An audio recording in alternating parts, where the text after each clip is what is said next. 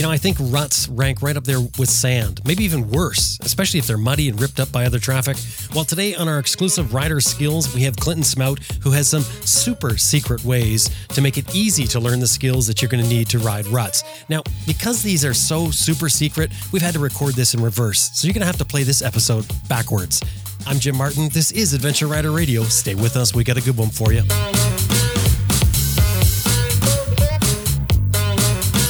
Hey, off my wig, like, oops, the wits.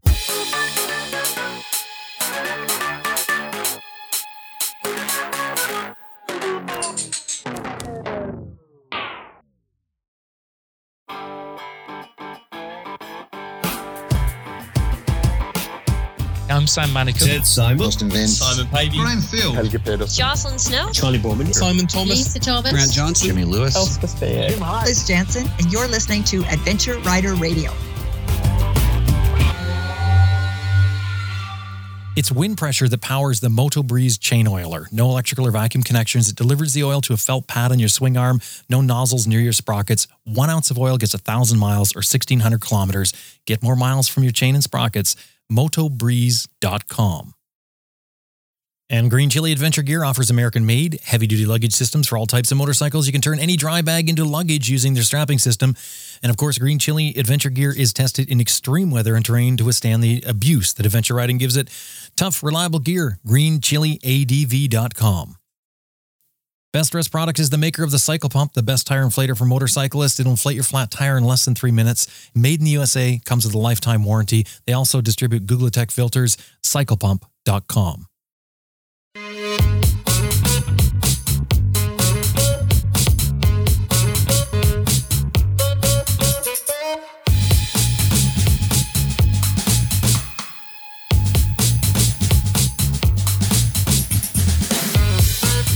Ruts are those grooves in the road that you find, or anywhere really, that um, basically has a track in the middle that's depressed, that's lower than everything else, and two ridges, usually one on either side. Now, they can be found anywhere dirt roads, construction sites, driveways, campgrounds, and of course, on trails for sure. And let's face it, when they are deep or wet or both, they can, well, sort of bring the heart up into the mouth. But today we've got Clinton Smout from Smart Adventures, who has some super secret ways to learn the skills you need to ride these ruts without having to actually ride a rut. If that sounds a bit twisted, well, you're just going to have to trust me and hear what Clinton has to say in this uh, rider skills segment. Rider Skills is an exclusive program we developed here at Adventure Rider Radio designed to give you tools that can improve your riding skills both on and off road. Now, of course, these segments are not meant to be a substitute for professional training. These are ideas and concepts that, should you choose to try, you're doing so at your own risk.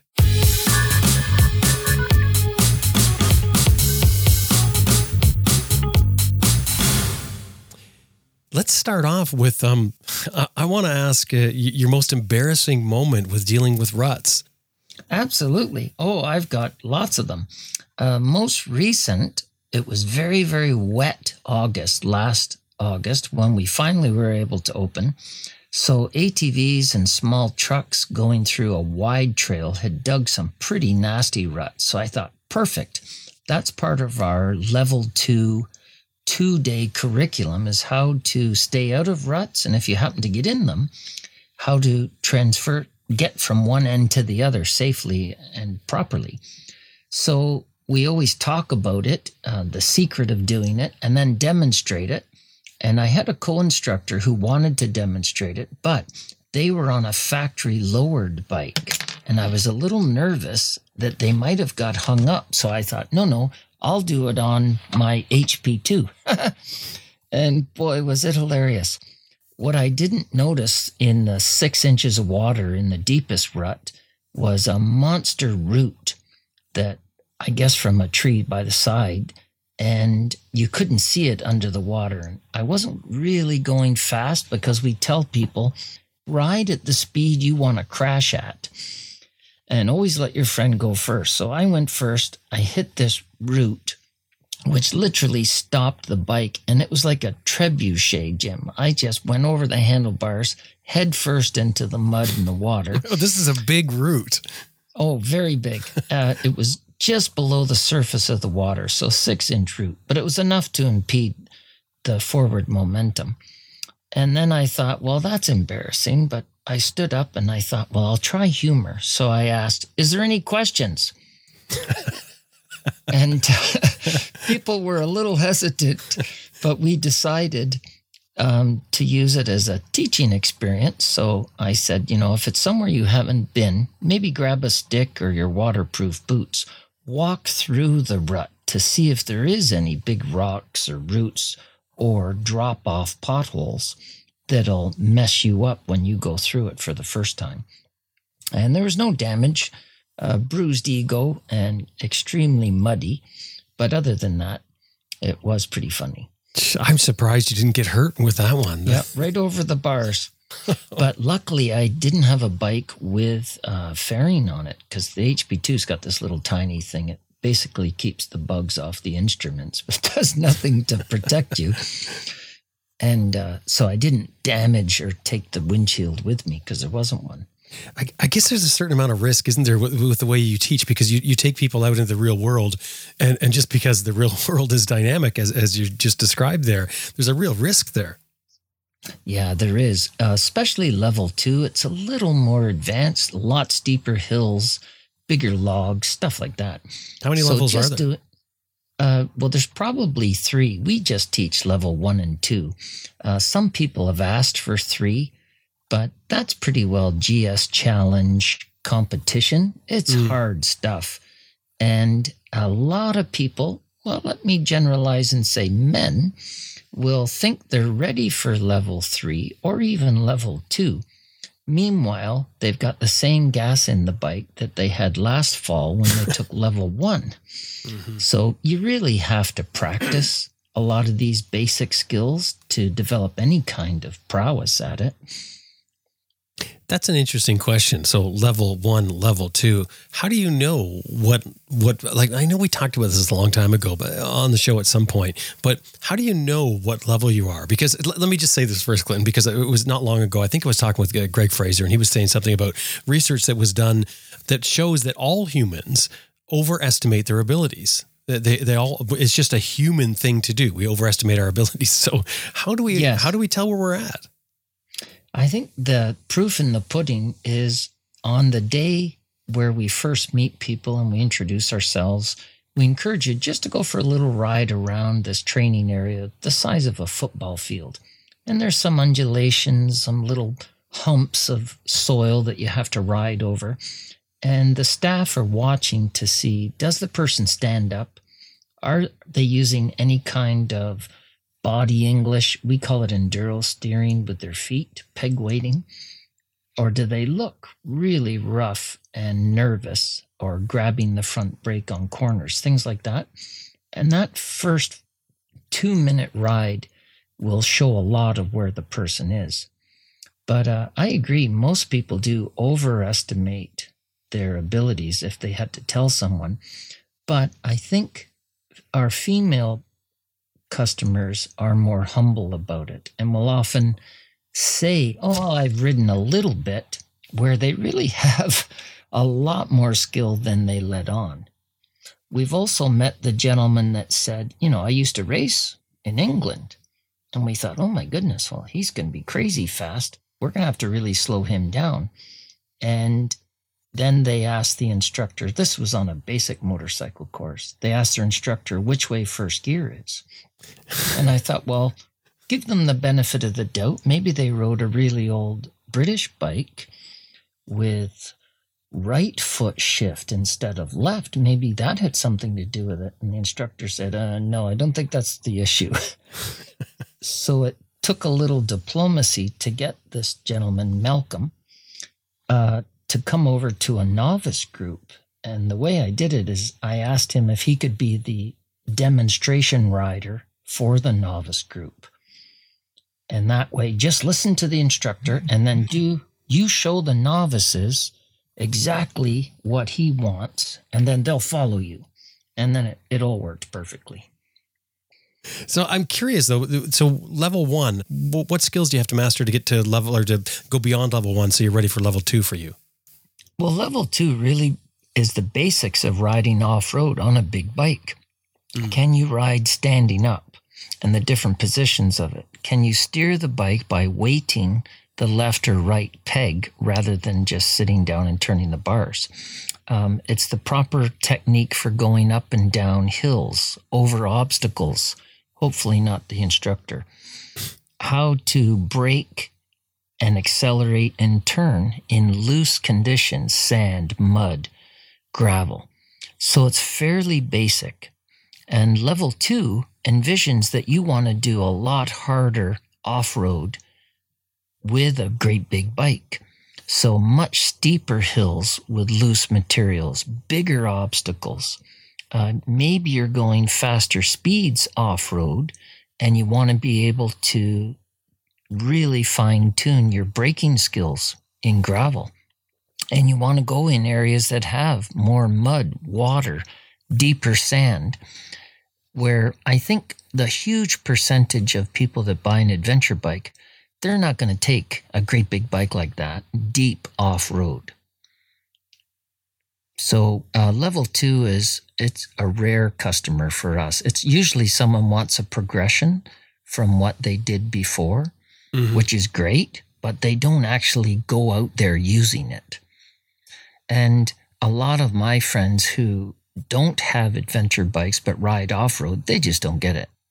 They don't, they don't understand why you're riding the great big bike. Yeah, why'd you buy a transport truck to commute to work in? They just don't get it. But for me, I love it because if I can travel with it without a truck or trailer, and then I can see a trail and try it, and if it's within my riding capabilities, I can have a lot of fun on it, Mhm. explore a little. It's something to the challenge, isn't there? I mean, that's what I, I think I like is the the fact that I, I feel like I'm doing with something with this bike that that that takes a lot of work to learn and to to try and master this bike, you know. And, and I think that's part of my fun with it. Yes, and it's just opened up touring possibilities for me that I didn't have when I rode just pavement. There's areas of the Yukon, if I wasn't comfortable on an adventure bike, I would never have seen, and it's one of my favorite places to go. Right. Yeah. I, I, I can see that. Hey, before we, we go with that, I want to jump jump back to you, what you were talking about, your level one, level two. W- Yes. What are the skills that you think that you should master before taking an adventure bike off road? Definitely being able to handle loose terrain. I think that's what causes the most crashes, the most tip overs. Our pavement skills, as we've talked before, don't easily transfer to loose terrain. For instance, it's a little sandy and you slow down and you try to turn. So a pavement rider at slow speeds, they won't lean that far off the bike in the direction of the turn because it's not required at slow speeds. But what we get customers comfortable with is if you're turning left with a big heavy bike in soft terrain, that tire digs in. And when you go to turn to the left, the tire, the front tire slides out to the right. And you're going to have to put your left foot down. And usually that's a dropped bike. Mm-hmm. So what we teach is hang way off the right hand side over the, the rear brake as you're turning left. And that counterbalancing helps keeps the tire from sinking in. So would standing up be sort of like the, um, I guess the milestone? You, you know, you, in, until you're comfortable standing up, you'd want to be careful what you're doing off road. Yeah, absolutely. So Yeah. that's one of the very first things we get comfortable with just on the side stand or the center stand before you even start the bike up in a level one is how do we stand up and have a tight lower body on the bike, squeezing it with your boots and knees, and a loose upper body, relaxed grip. Because it's weird and different, we tend to hang on too tight with our hands, which doesn't translate into smooth riding. Mm-hmm. So, uh, I mean, the automatic reaction for most people is, I think everybody, just to sit down when you run into trouble. What you want to do is change it around to your automatic reaction being when you get into the tough stuff, you automatically stand. That's where you're more comfortable. That's where you feel you have more control because you do. Yeah, there's three basic human instincts when we're on a motorcycle and we hear in our brains, ah, it's sit down, squeeze the grips, and slow down.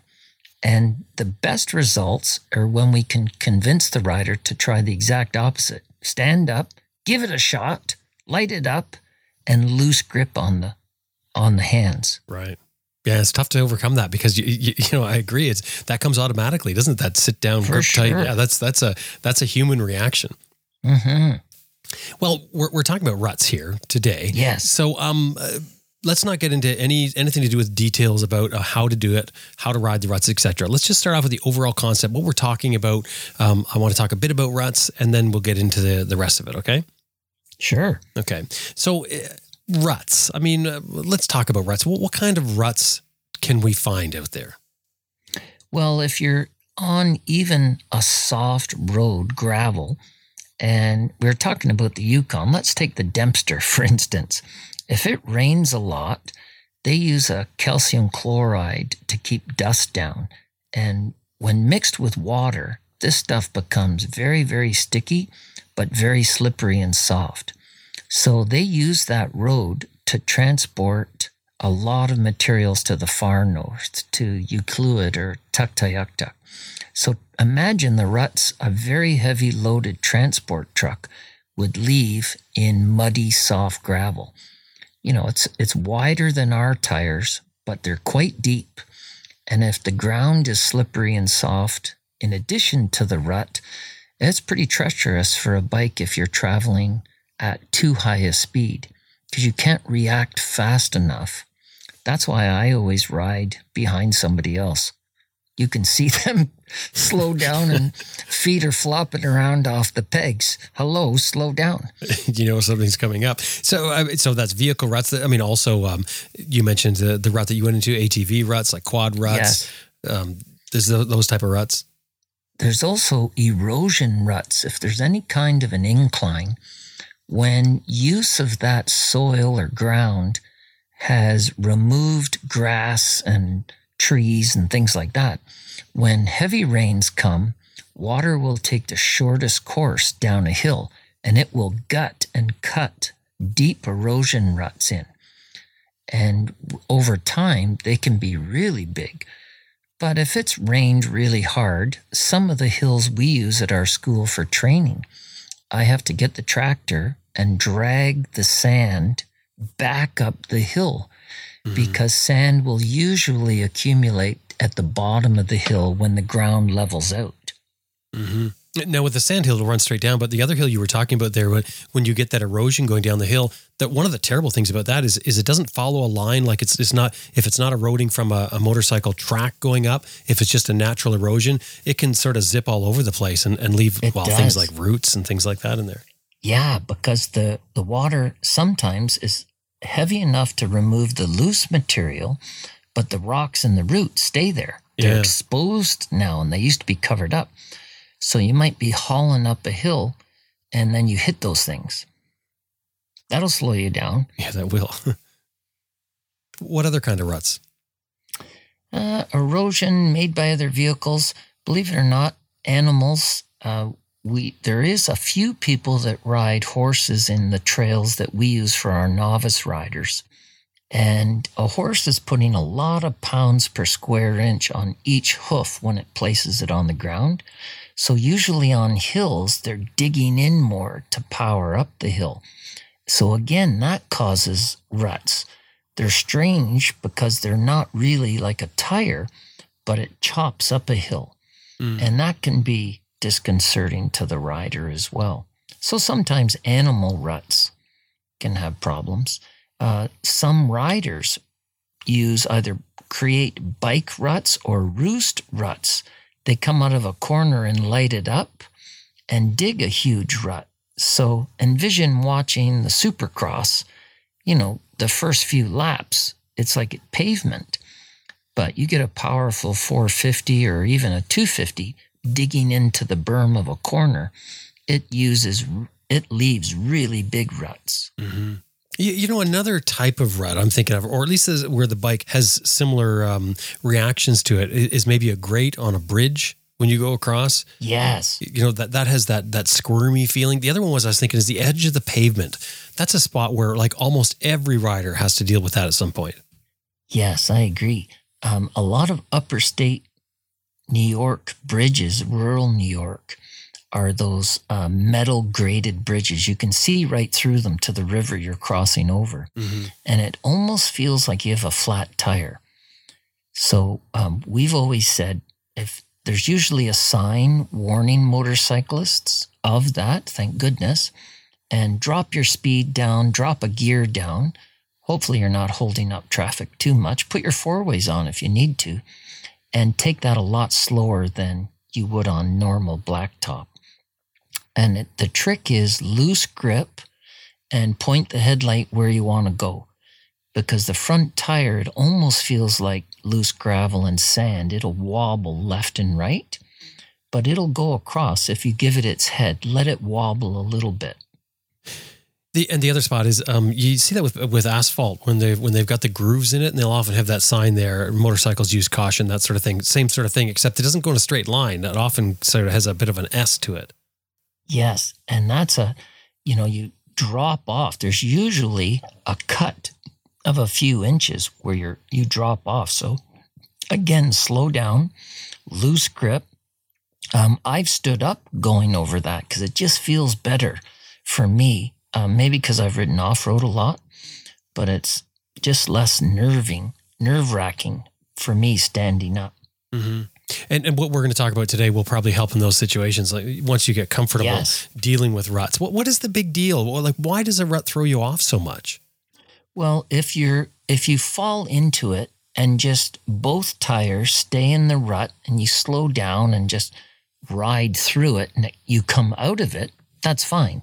You know, your air intake will gulp and your heart's in your throat, but it isn't dangerous unless it's really deep and you go over the handlebars when you hit something. But what hmm. throws a rider down on the ground is if you get cross rutted. The front tire goes in the rear tire goes in, and then the rider thinks, you know what, I got to get out of this. And they try to turn left or right.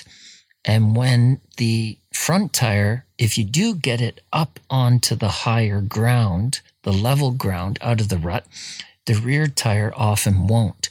And that can cross rut, which will throw the bike down on the ground with you over the bars. yeah you're talking with two parallel ruts like you know from a vehicle four-wheel drive Yes. vehicle going through or something yeah or sometimes even um, just one tire stays in the rut while you're trying to get out, that will mess you up. hmm But what's the deal with the rut itself? Why is it so difficult to ride, even in a rut? Like even even in a straight line, why does everyone have so much trouble with it? I think because we stare at it, you fixate at it rather than looking where you want to go. And people don't know how to, that's something we'll d- dwell on, is how to control where their bike goes, especially in loose terrain. And ruts are always in, well, they could be on hard packed once ground dries out. That's why in an environmental friendly sense, we don't go into the forest in the spring when it's wet. Because even a motorcycle tire will create a lot of ruts. ATVs are worse because they're heavier and wider tires. But then once the moisture's gone, those ruts stay there the whole season and kind of wreck the trail for the other people. So we like to wait till it's dusty and then at least the top couple inches of the soil is dry and it's not as perceptible or it won't become as rutted So if we come up to ruts, let, let's let's talk about the actual riding of ruts now. Um, I guess the first thing to do is we're assessing it. I guess assessing the rut. Uh, I mean, Yeah, otherwise we might ride, down. ride in and hit a root.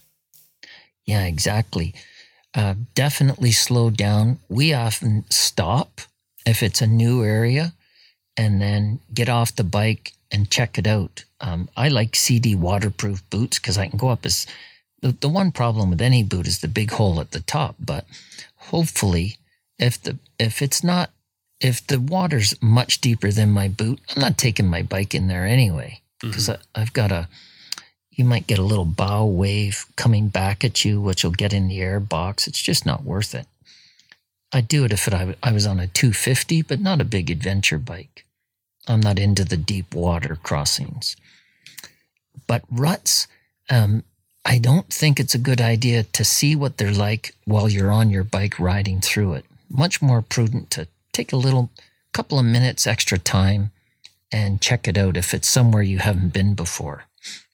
Do you have a general sort of rule of thumb when you're riding an adventure bike for ruts? I mean, uh, one of those things of like, stay out of them unless you absolutely have to go in. That's that sort of thought process. Well, I go in for practice. And again, it's part of the challenge. But we say to customers, you know, there's no cameras on. You're not doing a GS challenge. So the best route through may be off to the far left or right, go around it. But if the trail is, say, it's bordered on the left and right by heavy forest, and the whole width of the trail is full of deep ruts, then you might not have an option of bypassing it. You've got to go through it. Mm-hmm. Oftentimes, if it's a two track rut created by, you know, a, a Jeep or, or an ATV, the crown of the trail or the middle may be the highest point. And if you can carefully go through there with good 50 50 tires at least, then there's less chance of you sliding off that little elevated crown into one of the ruts. Mm that's another option. Particularly when, when it gets into anything wet and muddy, and I guess it depends on where you where you are, where you live, where you're riding. You know, if you're if you're riding in a dry environment, you're going to be looking probably more at, at, at, dry ruts. And if you're in a spot like you, for instance, or, or me, uh, we have a lot more wet areas around. We'll probably de- end up dealing with a lot of mud ruts, which sort of add a whole new level there. But I'd like that you mentioned tires there because I guess that's probably a consideration right at the start, isn't it? It really is. Um, I heard our office manager ask someone today some questions when they were trying to sign up for a two day uh, adventure bike course was their riding experience and what tires they had. Did they have crash guards? And we tell folks, you know, it is an expense to go out and get um, 50 50 tires. You're looking at least $500 with installation and balance, maybe more, depending on the tire you get. Mm-hmm. And if you're not riding a, you know, quite a bit of off road, it's a big expense. But if you, we do tell people you can take the two day adventure bike course with stock tires that come on your adventure bike, but we can promise you it's going to be more exciting. You're going to spend a lot more gonna, time picking that bike up, trying yeah, to pick it up. Or the instructors are going to say, you know what, Joe, with your tires, we don't recommend you try. This is clay.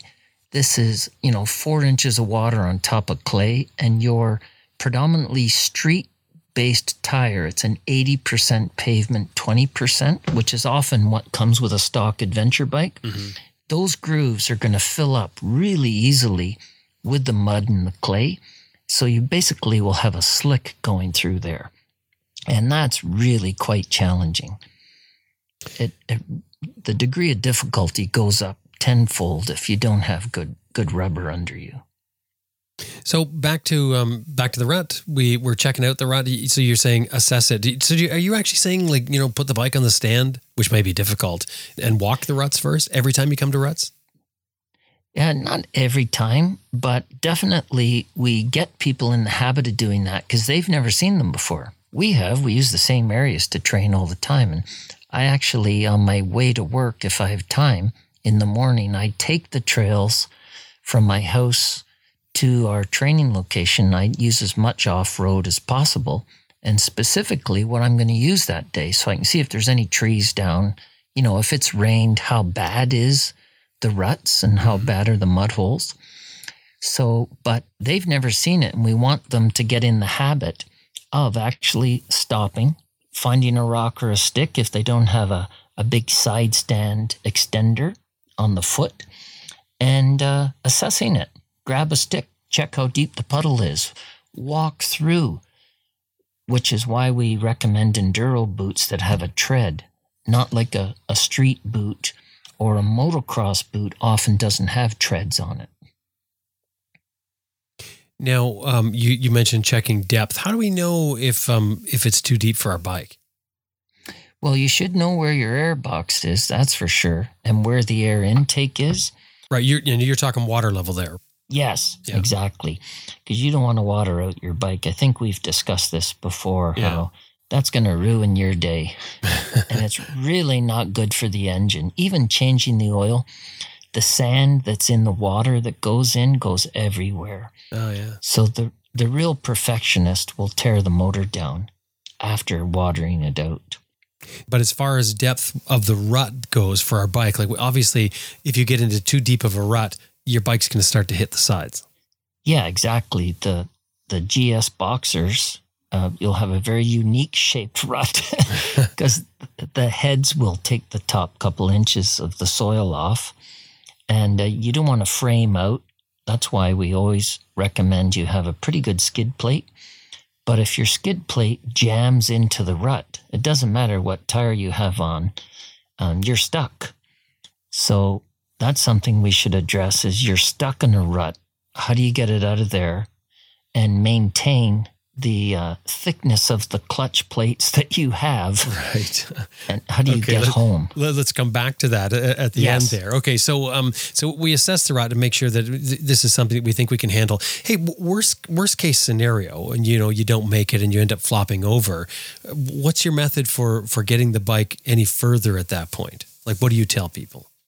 Well, picking up a bike because you've fallen over in the mud, your feet are also on mud. So picking up a bike is a lot harder if you're under under the bike and you is muddy.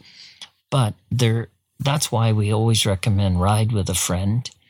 Um, going out there by yourself on a big he- heavy bike that's hard to pick up on dry ground is going to be quite hard to pick up on muddy ground. So you got to be careful that way.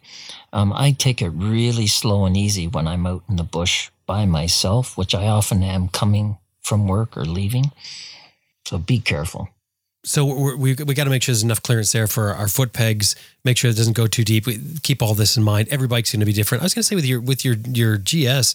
Uh, with the, the cylinder head sticking out the side, a pair of skis on those heads would be perfect Yes. for that sort of thing. That would be awesome. Yeah. Yeah, you could carry those. You might have invented a great new product, Jim. Yeah.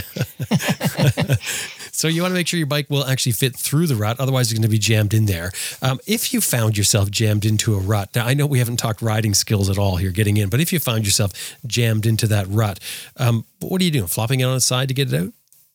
Yeah, if it's really stuck, uh, sometimes it's it's slowing down. You can feel it grinding up. Um, I'll light it up and I'll bounce it a little bit on the suspension standing up.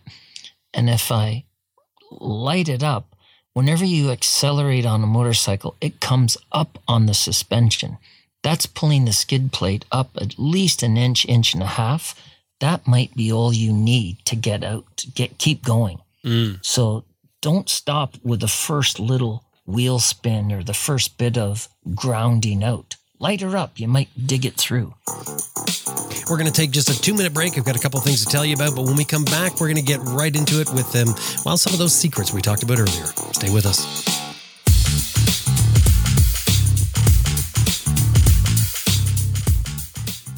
Revzilla is presenting the new Get On ADV Fest this July 15 to 18 in the Black Hills of South Dakota. This is set to be a huge event. Now, you can ride your adventure motorcycle along routes that they've got, uh, trails. You can camp there. You can watch presentations. There's going to be so much going on. You'll um, you'll be able to try out some of the top brands as well BMW, Kawasaki, even Harley Davidson's going to be there with their new Pan America, all for you to try out. Just ride around there and, and check things out. BMW is going to be presenting the BMW Taste of GS Trophy, uh, where you get to ride the uh, the GS or sort of a challenge uh, GS challenge course. And you get tips as well from pros from the BMW Performance Center. There's going to be a ton of vendors showcasing products, um, selling gear. They have certified mechanics there to install gear um, and upgrade your motorcycle. I mean, it sounds like there's just going to be tons. This should be a, a really great event. You can get your tickets. I'm going to tell you how in a second. But first, I'm going to tell you where it is. The Get On ADV Fest is happening at the Buffalo Chip Campgrounds in Buffalo Chip. It's all happening July 15th to 18th this year, 2021. So to get your tickets, go to this website. It's revzilla.com forward slash ADV hyphen fest. And by the way, the Revzilla crew is going to be there as well. They're going to be set up and you can get stuff from Revzilla. There's so much more I can't even go into here. Drop by the website, have a look. Revzilla.com forward slash ADV hyphen fest. And anytime you're dealing with them, throw in there that you heard about it here on Adventure Rider Radio. By the way, the link is also on our website. You know, we all spend a lot of time thinking about what bags or what panniers we want for our motorcycle. Now, if you're looking at bags, have a look at Giant Loop. Giant Loop's motto is go light, go far, go fast. And, and here's what's really unique about Giant Loop is their approach of the of the designs and what they make. They make purpose-built products designed to enhance your riding experience. They eliminate the extra buckles and straps, and which those extra buckles and straps often they just get in the way. They just end up flopping around. So they design lightweight products that are purposeful, reliable, and above all, extremely tough. Designed for anybody who rides a dual sport, even a dirt bike, right on up to an adventure bike. They've got a, a, modular luggage system that, that can fit on any motorcycle, and you don't need a rack either. That, that's one important thing. If your your bike doesn't have a rack, maybe it, it can't even take a rack you can still get Giant Loop products to fit on your bike and they stay put. Anyway, their website is giantloopmoto.com and you can buy their gear any at any dealer that sells quality gear or through Giant Loop themselves. giantloopmoto.com is their website and be sure to throw in there you heard them here on Adventure Rider Radio. Have you ever noticed that when you drop your bike, the peg folds up and then when you pick it up, it's often filled with mud and dirt? Now think about that. That peg just took a good amount of the abuse of dropping your motorcycle. And that's just one fall. That's why IMS Products puts so much into making super tough, super strong foot pegs. They're all made with certified 17-4 stainless steel. It's cast. And then they use a certified heat treating, which is a homogenizing and annealing process. But that's only after all the crucial work has been done. That's just actually building the peg. It's the research and development that went into that that makes it what it is on top of the, the super tough material. IMS has been designing products for motorcycles since 1976. Do the math. That's a long time. And all of those years of learning goes into what they make, including their foot pegs, these adventure motorcycle foot pegs I'm talking about. They've got a full line of adventure motorcycle foot pegs. No matter your ride style, they've got a peg that will fit your style, whether it's a, a large ADV1 and ADV2 peg, right on down to their smaller pegs with more aggressive teeth on them. And it's not about bling on your bike. I mean, they do look great. There's no doubt. Some of them are even polished but they work far better, I think, than they look. So get the ultimate connection between you and your motorcycle. It gives you the leverage and the and the control that you need to really get the most from your riding skills. And when you do it, you have the confidence of a super tough, well-designed foot peg designed specifically for adventure riding. And get this, they're warranted for life. You got to be really confident in a product that you're going to put out there where people are going to beat it to warranty it for life. And on top of that, they're made in the USA. IMSproducts.com is a website. Anytime you're dealing with them, throw in there you heard them here on Adventure Rider Radio. IMSproducts.com.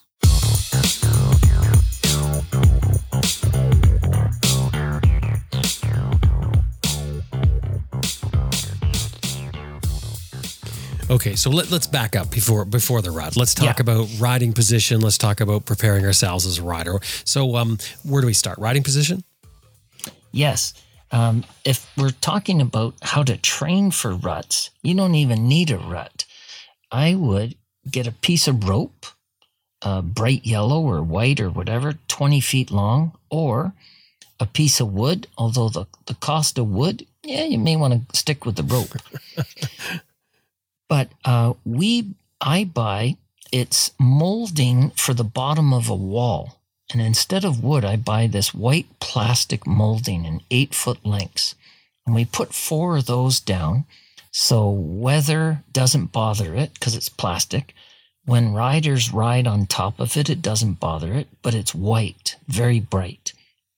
And the whole idea is we might set up um, parallel logs, we call it in GS language, and you can use real logs but initially, level one, you're starting out adventure riding.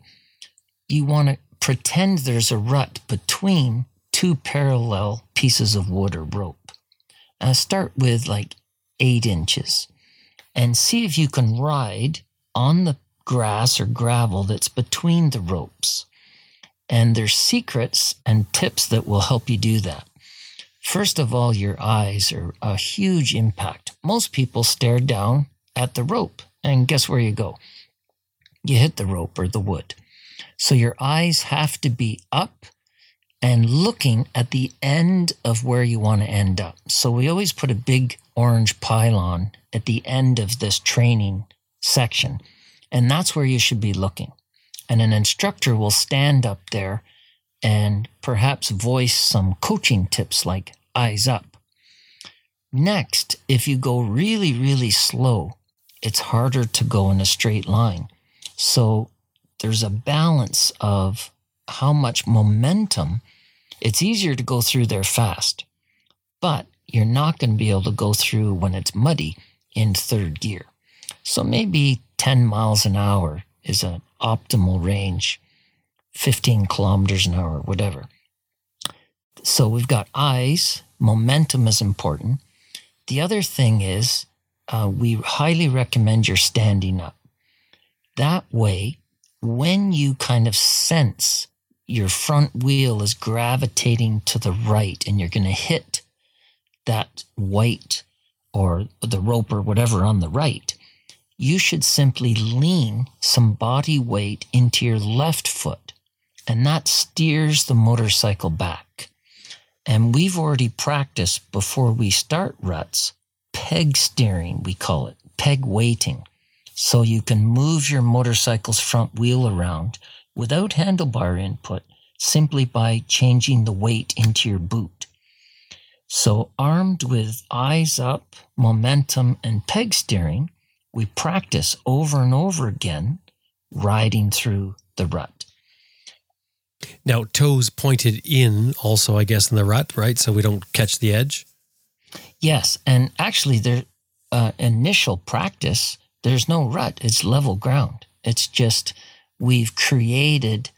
We want to practice the ability to put the front tire where the customer wants it. Right. So really, what you're doing is you're doing a bit of a balance thing there, aren't you? Balancing control. Exactly. Um, you're Yeah. keeping the bike going in a straight line while standing on your foot pegs. Exactly. And the hardest thing is eyes. People will look at the left side or the right side, and the bike steers that way. Now, the riding position, we're, we're standing up, as, as you said. While we're standing, we can easily shift our weight around. And that's obviously one of the, the big advantages of standing is that we, if we need to, we can shift our weight back to get some traction. Uh, we can shift our, our weight forward if we want to get some traction on, on the front wheel, etc. What is the what is the position that you start out in? a standing, but in a what we call tiger position. So you're crouched a little, a little bent at the knee. That way, your body's suspension, leg suspension, uh, because the rut's not going to be smooth like our practice area. It's going to go up and down and have rocks in there and roots. Who knows? Potholes. So you don't want to be sitting down. You're going to take it in the spine. But the biggest benefit of standing is peg steering. It just doesn't work as efficiently when you're sitting down. Okay, now what about other controls? What about throttle clutch? Yeah, I always recommend people have two fingers over the clutch, especially for ruts. If it is slippery, you go from mud to clay, and the amount of throttle you had on that was fine in the mud, when you hit clay, all of a sudden it's wheel spin. And often the motorcycle now is pointing into the trees to the left or the right. And you cannot recover fast enough just by chopping the throttle. A much faster, more efficient reaction to retain control or regain control, slip the clutch back in. Take the power away from that spinning, out of control back wheel, and it will straighten up and follow the front wheel. And and but if you take the throttle off quickly, that's like putting the rear brake on as well. Yeah, and then your front end dives, and that may cause a lack of traction. So th- we love slipping the clutch in a little. You're not riding the clutch and burning it out. You're just adjusting the power. So I'm thinking uh, like a good example of this is when you come to ruts and you think you can ride the center, which, as you said, is almost always seems to be uh, a bit dome shaped. Yes. It's there where you have to really be on your clutch. Yes. So if it start if the rear tire starts to screw sideways on you down into one of those ruts, you want to notice that immediately and pull the clutch in, right? That that's what you're talking about. Absolutely. Recover control. Right. And if I was to Yeah. let off my gas there, as we said, that'd be like putting the brakes on, but that'd be basically the same thing as, as it letting the engine drive the wheel and screw it into Yes. the slot. Yeah. That's why the clutch is so integral to everything we do on big bikes off road and little bikes, but especially important for adventure riders to slip the clutch, ride the clutch, whatever you want to call it. So as soon as you feel that that rear tire start to screw sideways, if you pull that clutch in, like you said, it just sort of snaps back in line, and, and you have will. a chance It'll holding. follow the front. Yeah. Right. Okay. Um, so we've got the, the tiger position as we're going into the rut. How do we keep it? I mean, you, maybe this you're going to say this is just basically back to that training exercise where you have the two plastic Uh, corner rounds down on the ground. But I mean, how do we keep it upright and going in the right direction? It's just practice, and it's going to vary so much with the terrain. If it's wet, if it's a dry rut, it's way easier than if it's wet.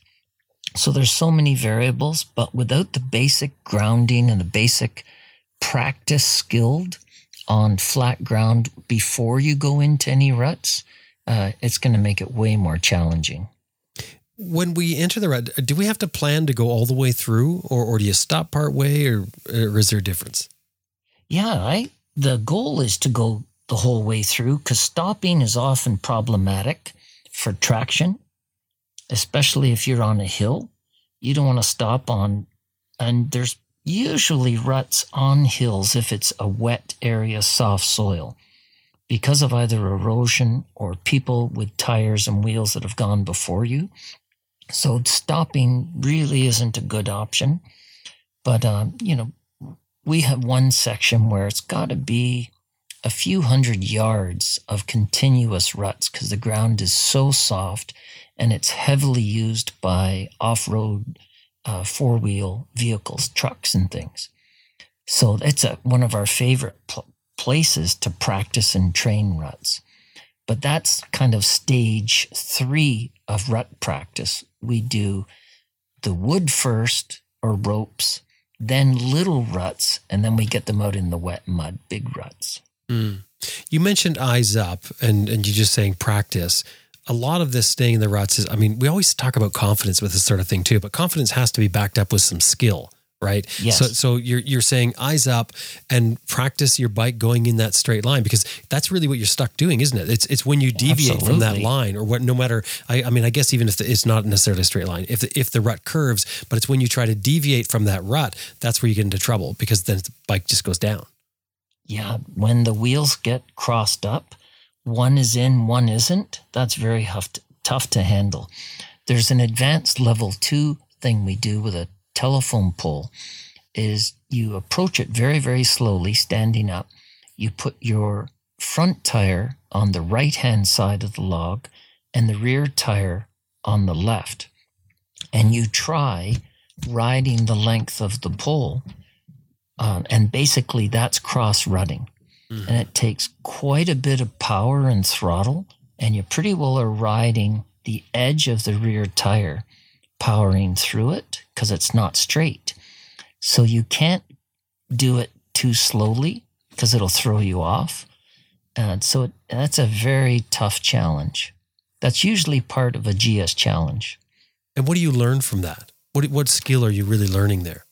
Well, the the practice that it gives people is when they do get cross rutted, they're able to carry on. But it does take a little bit of throttle and don't give up. You've got to go for it. And if you use too little throttle, it grabs and jumps up onto the log and throws you onto the ground. And you're you're working all those skills, aren't you? You've got balance Yeah. in there. You're working your clutch, possibly. Um, Yes. and- and certainly um, the confidence. Yeah, that's it's probably one of the most intimidating lessons in level two is that great big log. Mm. And I guess the the less uh, tread you have on your rear tire, the better off you are for this exercise. Yeah, street tires are easy. Yeah, They're awesome to do.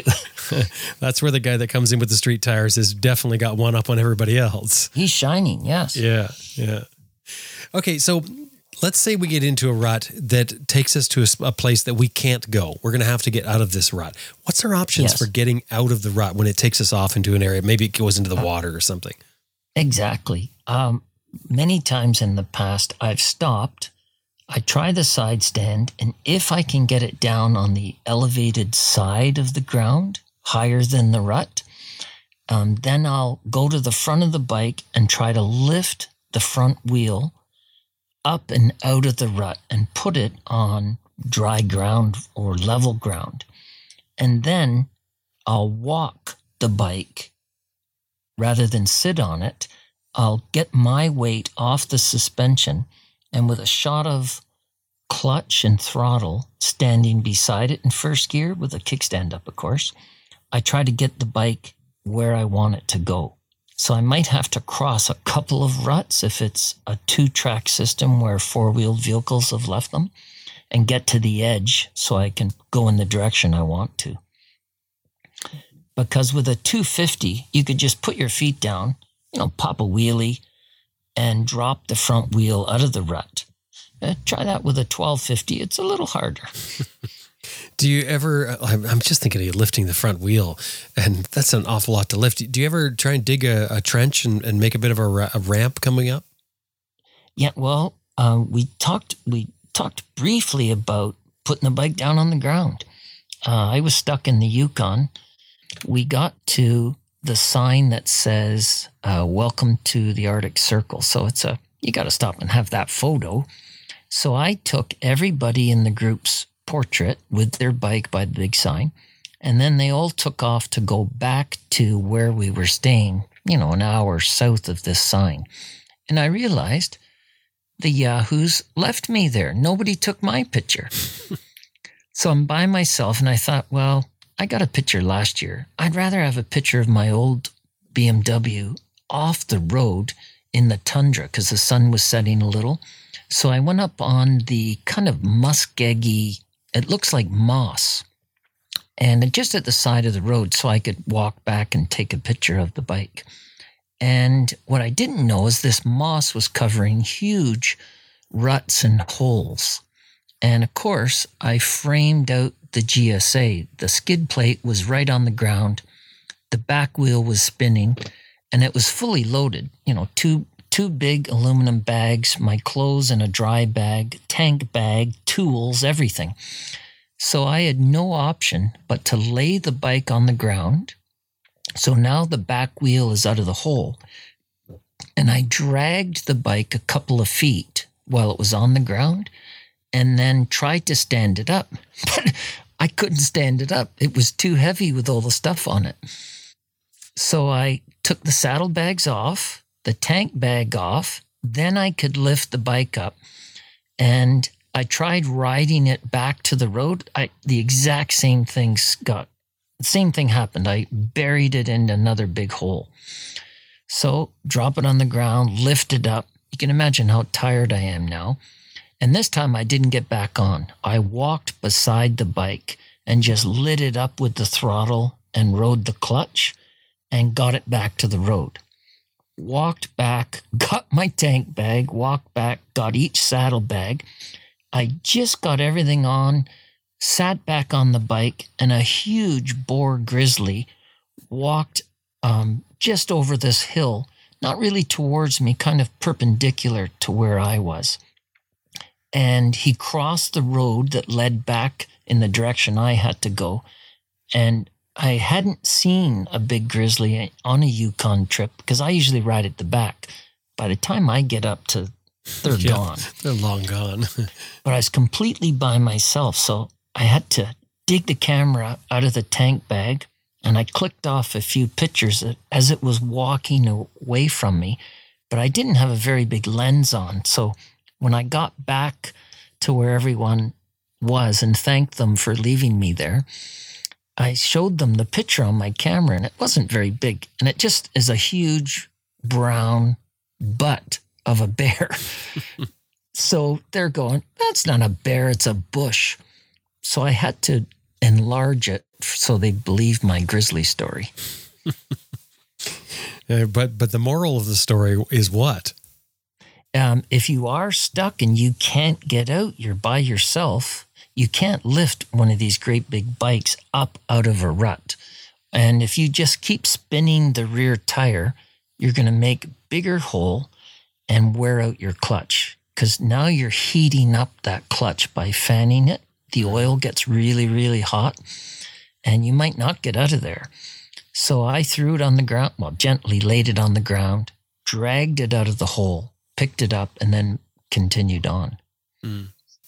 So, if you find yourself um, getting into a spot where there's a, a, whole bunch of ruts, and um, you've got to get through. Is it acceptable to sit on the seat and paddle your way across? Absolutely. Yeah. We tell people the goal is to get the other side. Who cares? So, absolutely. I've sat down many times, kept the clutch out as I kept the throttle on, and I'll sit down and I'll paddle. And if you don't have long legs, this may be one of the few times you can touch the ground flat footed because the bike is a few inches down into the rut and just paddle like crazy. Help push your bike through. And there's no shame in that. Absolutely. Do you carry any retrieval equipment? Do you any block and tackle or anything like that? No, I don't. I've never done that. Uh, we have winches on ATVs when we go out ATVing, but on the bike, uh, again, on a great big adventure bike, that's not fun for me to have to do that. I know people that love it, but that's a bit too extreme for most adventure riders. What do you mean to get into that I- position or carry the, the winch with you? I'll carry a winch with you Oh, and stuff like that. I do carry a tow. uh, It's a tow strap. Um, I bought the one that was advertised on your website from, let me think of their name, Green Chili. mm-hmm. So it's got that elasticy portion in the middle of the tow strap. So it takes up the slack. I absolutely love that. Yeah, that's a nice strap. yeah So I guess if you had friends with you, that might be a last resort. They could help kind of pull. But boy, you're going to get dirty. If it's in a muddy rut and someone's in front of you spinning the wheel, it's going to be ugly. I've got a Warn winch actually. When they made them for motorcycles, we got one. Very and, cool. and tested. Yeah, it was really neat, and I did carry it a lot. I I did use it once. Other than that, I, I just end up carrying it more than anything because it's a bit of an apparatus to set up, right? Yes. Uh, but I did use it once when I was I was riding by myself, and I ended up um, I went through this uh, this ditch actually that was you know those ditches that are so sharp you look at it and you think I don't know if that's Oh, going to keep could do that. going going yeah going up the other side and and what it did is I went down it just stopped right in the in the Yes. ditch and it was steep and I'm there by myself and I winched it out I think I could have turned it sideways and rode the ditch there would have been another method but I did use the winch that one time so it, it seemed kind of neat but uh, we also have a, like a, well Green Chili makes a set uh, as well and Best Rest has a has a real nice setup as well um, that block and tackle setup that weighs Oh, amazing. I think Best Rest is only a couple of pounds or something like that. But it's it's quite a nice setup. And if you do get yourself into a position where you have to get the bike, I mean, it's in particular if it's fallen in, into a ravine or something like that. You know, if you've slid Right. off the somebody slid off the road or something. Uh, yeah, amazing to get the vehicle back out again. But as you said, that's getting pretty extreme. And, and when you're doing that kind of stuff, man, it's uh, it's a whole new world you're into. Yeah, that's hardcore. I could see using it if there was trees nearby um, for lifting up my big heavy bike if it's just fallen over, Yeah. rather than me straining a groin muscle or something. Yep. Yep. Definitely. I mean, you, you could certainly do that. It's a fair bit to hook it all up to uh, to make Yes. it stand up. But you're not going anywhere. That's You're true. You're definitely not you got going some time. anywhere. That's true. Hey, you you mentioned earlier, Clinton. You said something about the clutch, and you and you also mentioned some Yes. tips and tricks. So I want to get those as well. But let's talk about clutch. Yeah, obviously, um, it will wear out a clutch. Mostly it's heat that causes the issue. If the back tire isn't propelling you forward, it's kind of stuck in mud or sand or you're framed out, the skid plate's jammed in. If you keep pouring the coal to it, throttle, and fan the clutch, it will eventually start to slip. Um, wet plate clutches, there's a friction clutch, and then there's a part that has little raised portions on it. Often they're made out of cork or very hard material. And the two of them, when they're pressed together really hard, they become one, and that turns eventually your back wheel. When you pull your clutch in, it separates those two types of clutches, and there's multiple um, discs of each one in a wet clutch. And it separates them when you pull the clutch in to different degrees. Now, if you get your oil really hot because you're not moving, that can burn a clutch and you'll smell it. I'm sure you've smelt it from other riders or other bikes. And uh, it's a, first of all, very expensive component on our motorcycles. And some of them are very laborious to change it. For instance, older air cooled or oil cooled BMWs, you pretty well have to cut the motorcycle in half. So 1100, 1150, older 1200s, like I have, mm-hmm. you pretty well have to take the bike in half. It's 16 hours labor, I believe. Wow. That's a dry clutch. Yes, that's the dry one. And the wet clutches, usually way faster. So the new 1250s, the clutch pack is at the front of the engine. Very simple job, couple hours to do. I've never done it, but I, I know technicians that say it's it's a joke compared to the dry clutch. Mm. Yeah, the now there's a distinct difference between what you can do with a dry clutch compared to a wet clutch. Our wet clutches in motorcycles are much like a wet clutch in a trans, an automatic transmission, where they Yes. they actually have automatic transmissions slipping these clutches a lot of times throughout the, the cycle of the the gears that the transmission is going through because they can slip to a certain degree and not destroy themselves because as you mentioned they, they have oil in there. That dry clutch you talked about, that's not near as forgiving. No, um, and it can go pretty quickly. They are tough. Um, uh, it's a long story, but I ended up pulling our Subaru off the road up a slope driveway, and the only vehicle I had to do it was a an R1200 GS a number of years ago, and you could smell it burning a little. Is that because you were slipping the clutch or is it is it actually slipping Yeah, under I load? ha- I had to slip it a little just to get the car moving. Right. Once I had some momentum and the clutch was fully engaged, it had a lot of power. Those things are tractors. I was just going to say that's a real tractor. Yeah, it pulled the car up, no problem. But it, it worked a little hard. It was tough on the clutch too, but it was the only option Mm-hmm. to get it off the road. And in those off-road situations, like when we're in a rut, and in particular, if you get stopped, in particular, i- i- if you've stopped the the motorcycle and you want to get going again, or maybe you're stuck, those are the times where people get excited and, and heat up their clutch. And correct me if, if you don't think that this is how it works, but I think it's often because people aren't really in tune with their clutch to begin with. So they get into a situation Yes. like that, they get themselves so worked up, they over rev the engine and overslip the clutch. Yeah, because there is there's nuts like me in coaching that are saying, you know, you got to light it up, light it up, and they take that a little too liberally. But we tell people, and we don't mean to be facetious about it, but we say, if, you know, if you hear a lot of engine noise and revving, but the trees aren't going by, you're stuck. Stop giving the gas.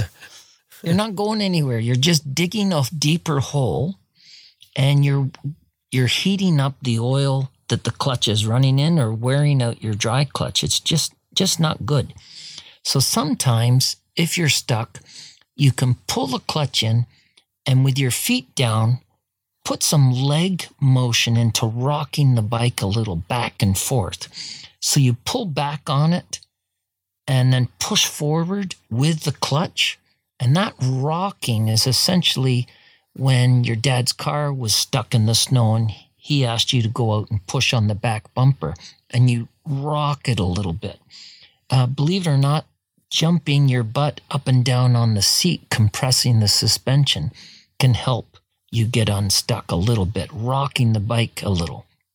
But it- it comes to a point where, you know, you've tried that, it's not working. Stop, rethink it. Maybe tip the bike over as I had to, slide it out of the hole or whatever stopping it, and then pick it back up and continue. Mm-hmm. Because not only is it a, a very expensive component, how are you going to get home Exactly. once you Yeah. do get out? So the, the thing with slipping the clutch, when even when you're saying light it up, when you say light it up, you're talking with the clutch engaged. So you might be slipping the Yes. clutch, but if you're going to light it up, you dump the clutch and then light it up Absolutely. at the same Yeah. time. Yes. Yeah, exactly. that's the yeah. whole Thanks for clarifying. Because that, that as we were, were talking about, it's that uh, over revving and slipping the clutch that burns our clutches up. If you yes, keep that's the what revs heats it. right, so if you keep the revs down, you can work that clutch, and, and it's a great thing. That's the whole. I mean, that's what makes a, a wet clutch so fantastic is, is how much we can you, we can use it slipping the clutch in our off road situations and not burn it out. Yes. I live in a kind of a ski resort area. So a lot of people come an hour north. They're from Toronto. They have all season tires on in the winter and they get two inches of snow in the ski lot, ski resort parking lot and they pound the throttle of their cars, which creates wheel spin, which turns the snow into ice, and they're not going anywhere. Mm. If they simply put it in drive and let their foot off the brake, it would probably crawl out of there. So big throttle isn't always the answer. Even our, on our adventure bikes, you're going to dig bigger holes in the sand. You're going to dig more uh, deeper in the mud. And that may be the worst thing you can do. Do you find you just mentioned sand there? Do you find riding ruts is kind of similar to riding sand? Yes, because the the front wheel's going to wobble around a little bit, and there's less traction.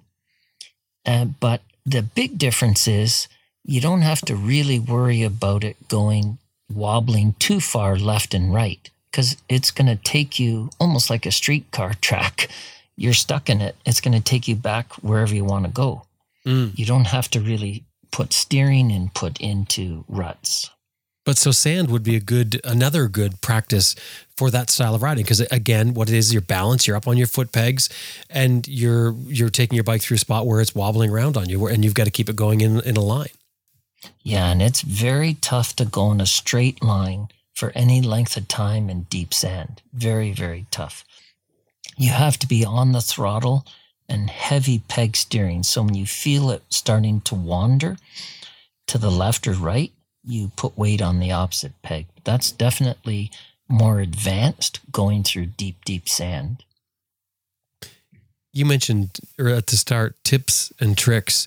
Is there anything we you left out? Anything you're hiding from us that that you, that you can feed? Yeah, I can't emphasize enough practicing just on flat ground, even believe it or not, on pavement. Um, if there's painted lines in parking spaces, uh, don't do it when the car's in the parking space, but can you ride that white line with your eyes up, standing up, adjusting peg weighting, uh, holding the power back a bit by slipping the clutch? And that will give you the basics. Then try it off road because it's going to move around more on grass or gravel or sand. But uh, any kind of training, I think, should be progressive. Um, we meet people all the time that they bought a, a great big adventure bike. I met a guy last weekend.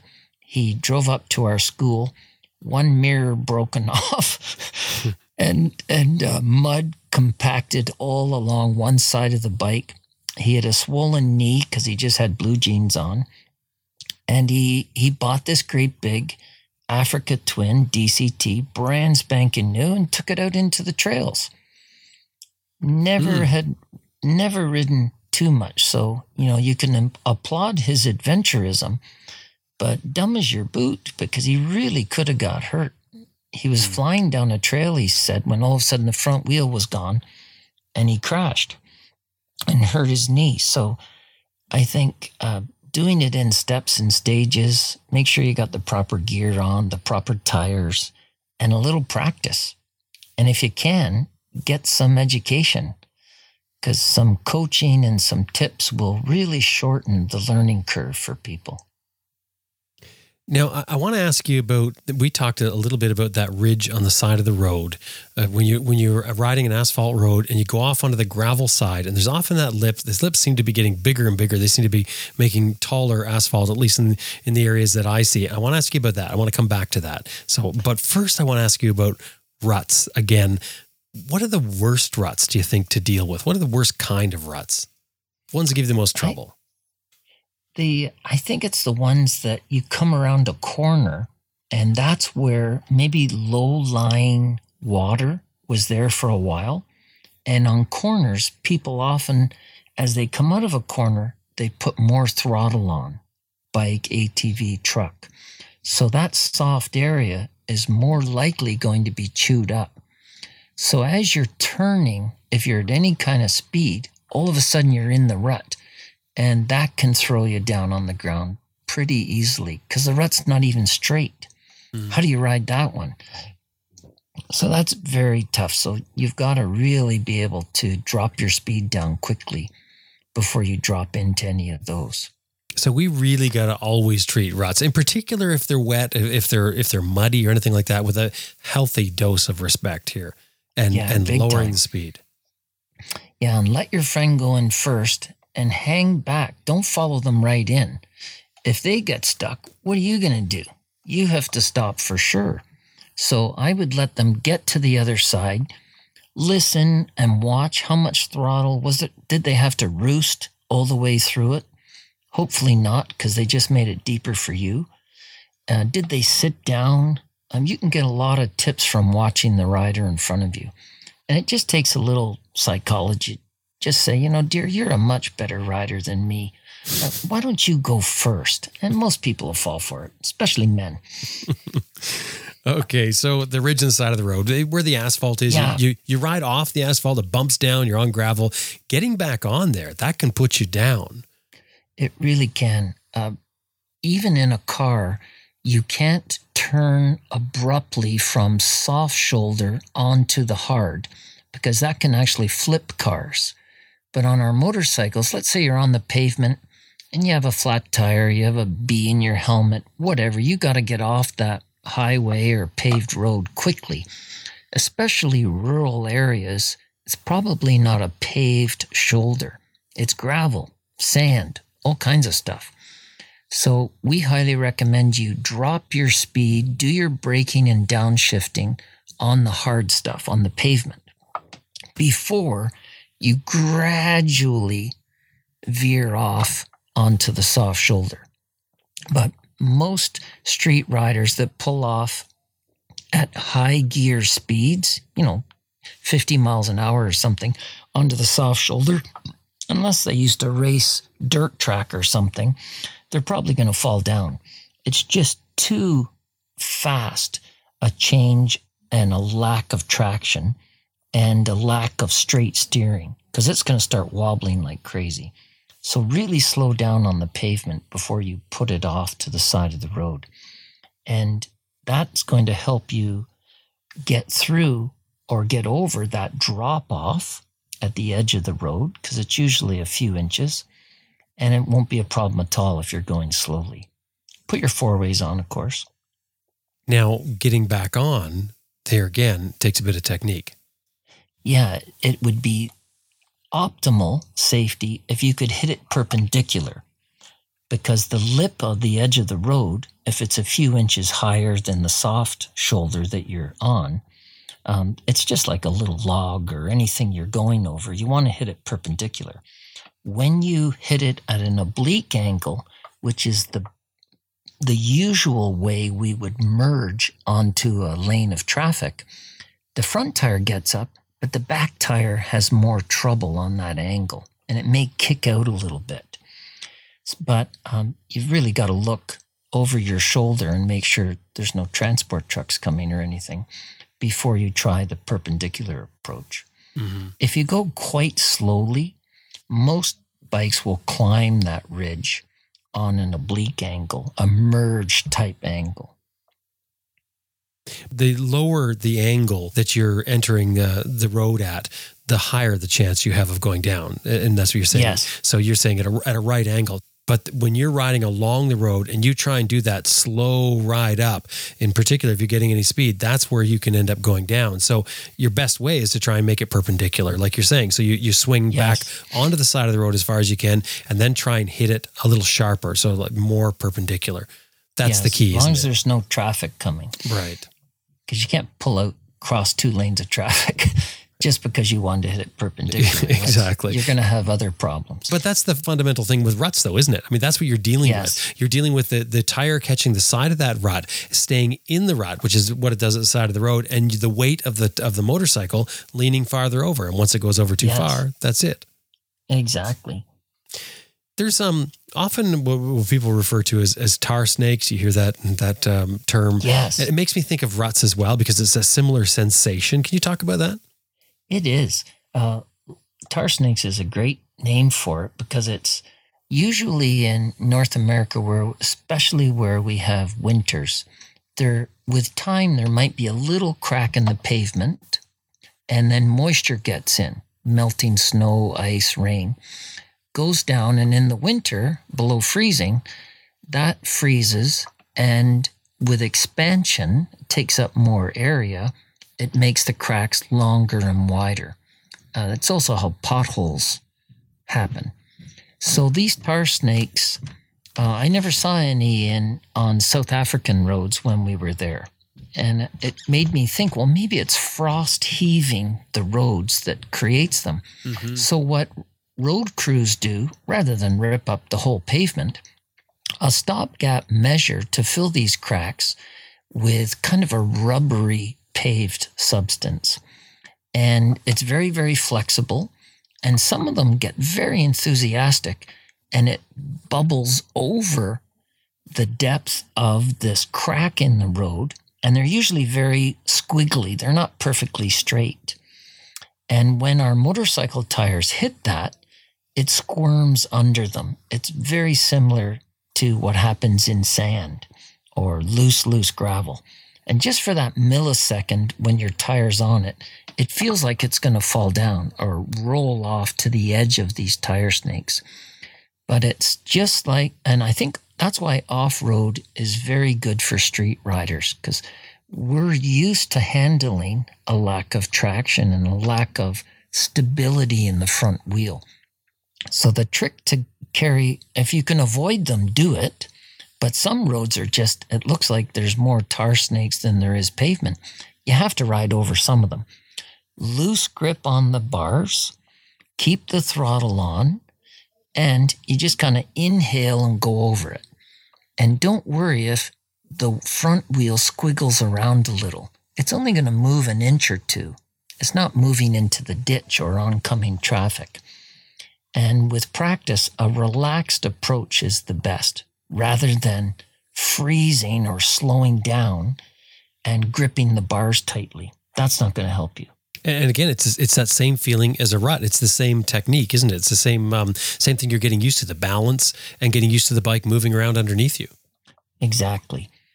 But it's very disconcerting to new riders. Very scary. Yeah, definitely. And and the other thing is, is when those those repairs that they've done, these tar snakes come out. Occasionally, you'll see them. They'll actually because the road moves, etc., and the, and the car is going over it. They'll come out and be a piece of rubber, and it's much like riding over a hose. Yes, um, it's like riding over a snake. I know a rider that hit a Cape Cobra in Namibia, and it was a pretty big snake and they felt terrible because it ended up breaking the snake's back. Mm. And but uh, very very weird feeling. They thought it was a stick, but that reared up at them. Oh, And yeah, they they managed to get over it, no problem. And cobras are big, wide snakes. This thing was about 18 feet long. oh wow. Yeah, very scary. So, um, with that sort of thing, or or with a hose, for instance, a hose might be just a, pre- a precautionary thing because often you know you have a hose in the yard or, or whatever. It it it again goes back to that same thing as the rut or about re-entering the road, like we talked about, the more uh, oblique angle or the less angle that you're uh, crossing that hose. So if you're parallel to that hose as you're riding along, there's a good chance you can go down from that as that hose starts to roll underneath your tire. Again, you want to do the same thing, don't you? You want to do that right angle. Yes, exactly. Anything else with this that we that we should talk about? Yeah, I think that does it for um, how we handle, train, and practice ruts. But Okay. uh, the tips you don't need to take a specific training course just to learn how to do ruts. But the secret is work up to it slowly. So start on flat, level ground, hard packed even, and just get your eyes trained to look where you want to go and see if you can ride beside a white line or down a white line and then progress up to uh, off-road areas that you ride where you know there's some little ruts, not really deep or hard ones, or up and down hills. That makes the ruts a lot harder. Uh, just flat ground ruts and work up to it gradually. And that way, with the basics of the skills, when you encounter them, when you're off road and you're not expecting them, your body will take over. The muscle memory will be able to help get you through them because you'll have the confidence from the practice you've done. Okay, so just for a recap, can we walk through that instruction sitting there looking at a rut again? Just just walk through that again. Yeah, for sure. I'll pretend you're we're standing in front of the big mud ruts. So the goal is to get to the other side. And you may want to get through there really fast, but that usually causes crashes if you encounter something in the rut that you can't see from here. But your tire's going to find it. So slow and cautious, but keep momentum is the secret. And that takes some experience in judging how fast, but no faster than, you know, eight, 10 miles an hour, 15 kilometers an hour when you're first doing ruts. And it's best if they're the training ones we use are flat ground. We don't do ruts on hills up and down until it's the rider's got a lot more experience. And then we remind folks this is exactly the same as we used with the wood or the rope. The secret is peg steering. So you can't do that sitting down. Not that sitting down is a cardinal sin, that's kind of a last resort to keep going. But if you can, try staying on the toes of your boot standing where you can adjust weight into the pegs to that affects your steering if you feel it going towards the rut and your goal was to stay on the left or right side of it or in the middle of, of where there's no rut, adjust your steering with your feet. That's key. Throttle position, we want coal going to the engine, but we want to control it with our left hand, not so much our right. With a clutch. Too much throttle or not enough um, can cause you problems. So we have two fingers over the clutch like we've practiced, eyes up, standing, and we're squeezing the bike with our boots and knees. But we have a very loose, floppy elbow upper body position. So we're allowing the head of the bike, the front wheel, to move around a bit. So we're not locked onto the grips. That's the basics of getting through ruts. Okay. Do you want to talk just for a second about um, the emphasis of, of where I know you mentioned a couple times about where you're looking? Yeah. Um, and people will know this from easy practicing on flat ground. They're all going to run over their ropes or the white line or whatever they don't want to do just by looking at it. The connection between the eyeball and the brain and what your hands and feet do is incredible and it's very hard to control. So to look down at an object in front of you, first of all, you lose that straightforward momentum because your eyes down means you're going to swerve towards it. So the easiest skill, uh, coach, the easiest coaching we do and most prevalent is eyes up, look up, look up where you're going. Uh, the last guy I taught uh, towards the end of the year, he was from the north shore of Quebec. So he had no English. And I speak just a little bit of French, like grade 10 French. I could teach a child how to ride a motorcycle en français. But this guy was staring at the ground during our rut lesson, and he could not get through it. So I thought, rather than his friend from Montreal, who was perfectly bilingual, rather than him reteach everything I was saying, I thought to myself, come on, Clinton, you know a bit of French. So I was saying to this guy, Excusez-moi, monsieur, lève les jupes. I thought the word jupe meant eyes. Lev is lift. So I was saying lève jupe instead of the real word for eye is je. Jupe means skirt en français. so I was yelling at this guy, lift your skirt, lift your skirt. And if I thought he was wobbling before, it was a lot worse when he was laughing his head off. He's thinking, I don't know what this guy is talking about. This guy's an idiot. I paid $800 for this guy. But uh, That's that's the most common coaching we give in ruts that helps people is lift your eyes, stare up at that pylon at the end, fixate on something on the other side of the ruts. And that's absolute key to getting through it.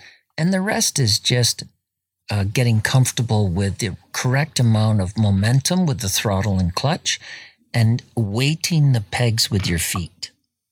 And in case the rider's wondering well, how they're going to see where they're going if they're looking so far down, that's why you scoped it out to begin with. You're always looking that far ahead, memorizing in your head so you know what you're going over at the time. Yeah, and um, the best people who develop the eye muscle for focus clarity far and close are race car drivers. So they're doing 300 kilometers an hour, 240 miles an hour in, in an F1 race car or motorcycle.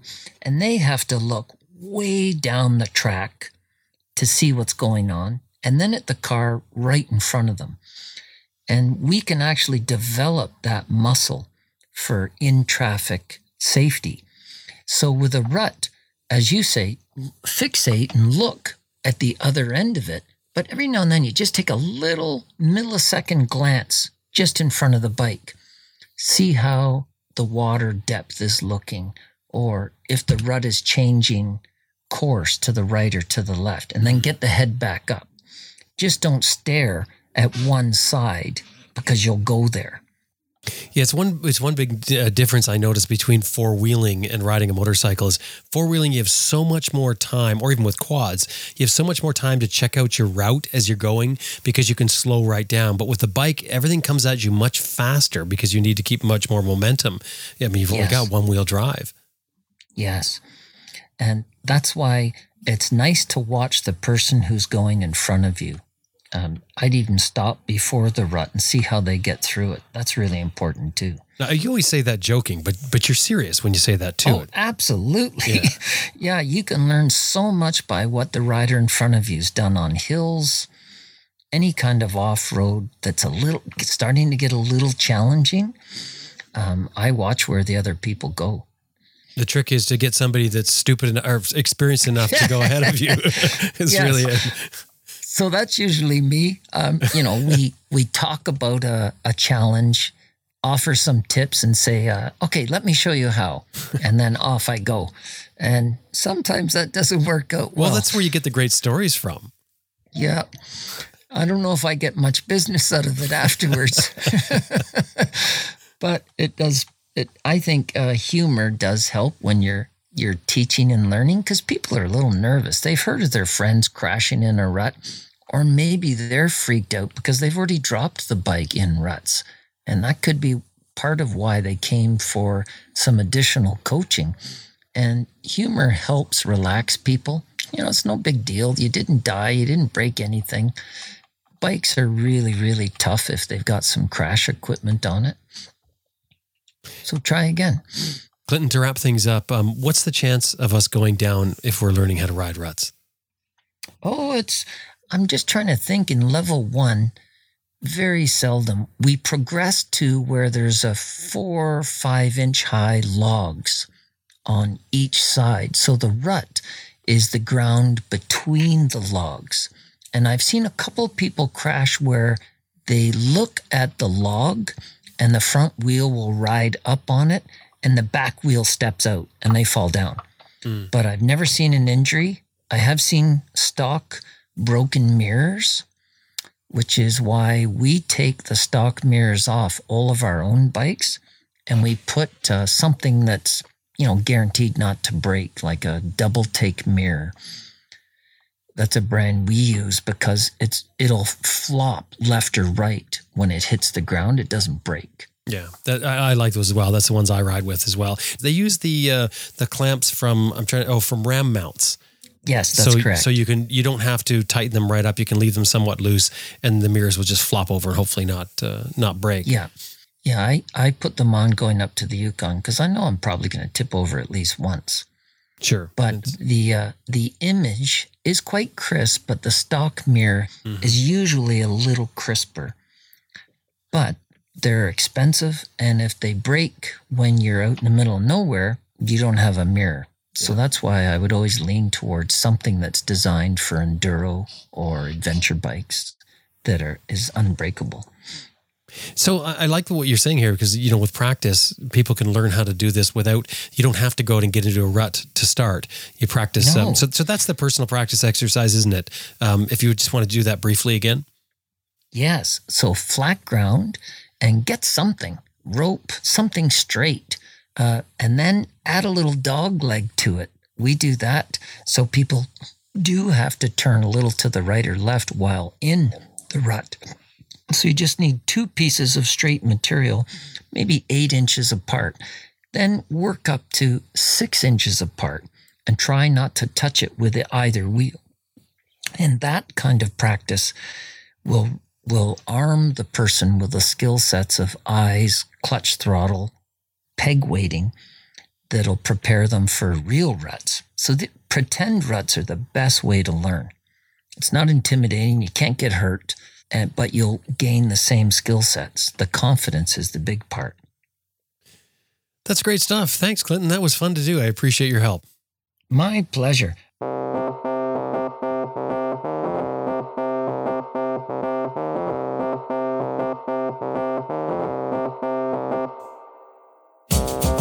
Was Clinton Smout from Smart Adventures in Ontario, Canada. Clinton operates from the Horseshoe Resort near Barrie, Ontario, doing motorcycle and ATV training in the summertime and snowmobile training in the wintertime. His website is smartadventures.ca. He also has a YouTube channel that is quite popular, and we have those links in the show notes for this episode, along with uh, some links to some other rider skills segments that sort of go along with this. All available on our website, adventureriderradio.com.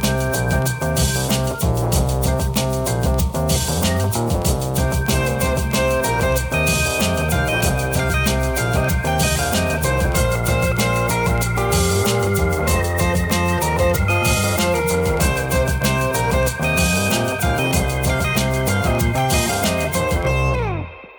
Hey, I just want to remind you that this episode has been brought to you by Green Chili Adventure Gear, greenchiliadv.com, Motobreeze Chain Oiler at motobreeze.com, and Best Rest Products at cyclepump.com. And we'd really appreciate if anytime you're dealing with these companies, anytime email or otherwise, let them know you heard them here on Adventure Rider Radio.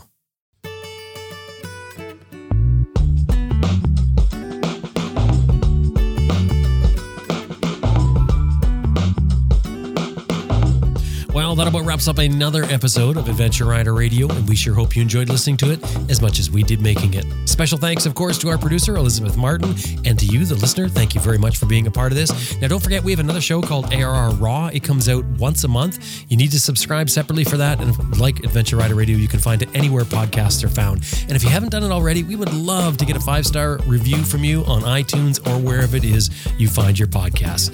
Now it's time to get out there and ride your bike if you can. My name's Jim Martin. Thank you very much for being a part of this. I'll talk to you next week.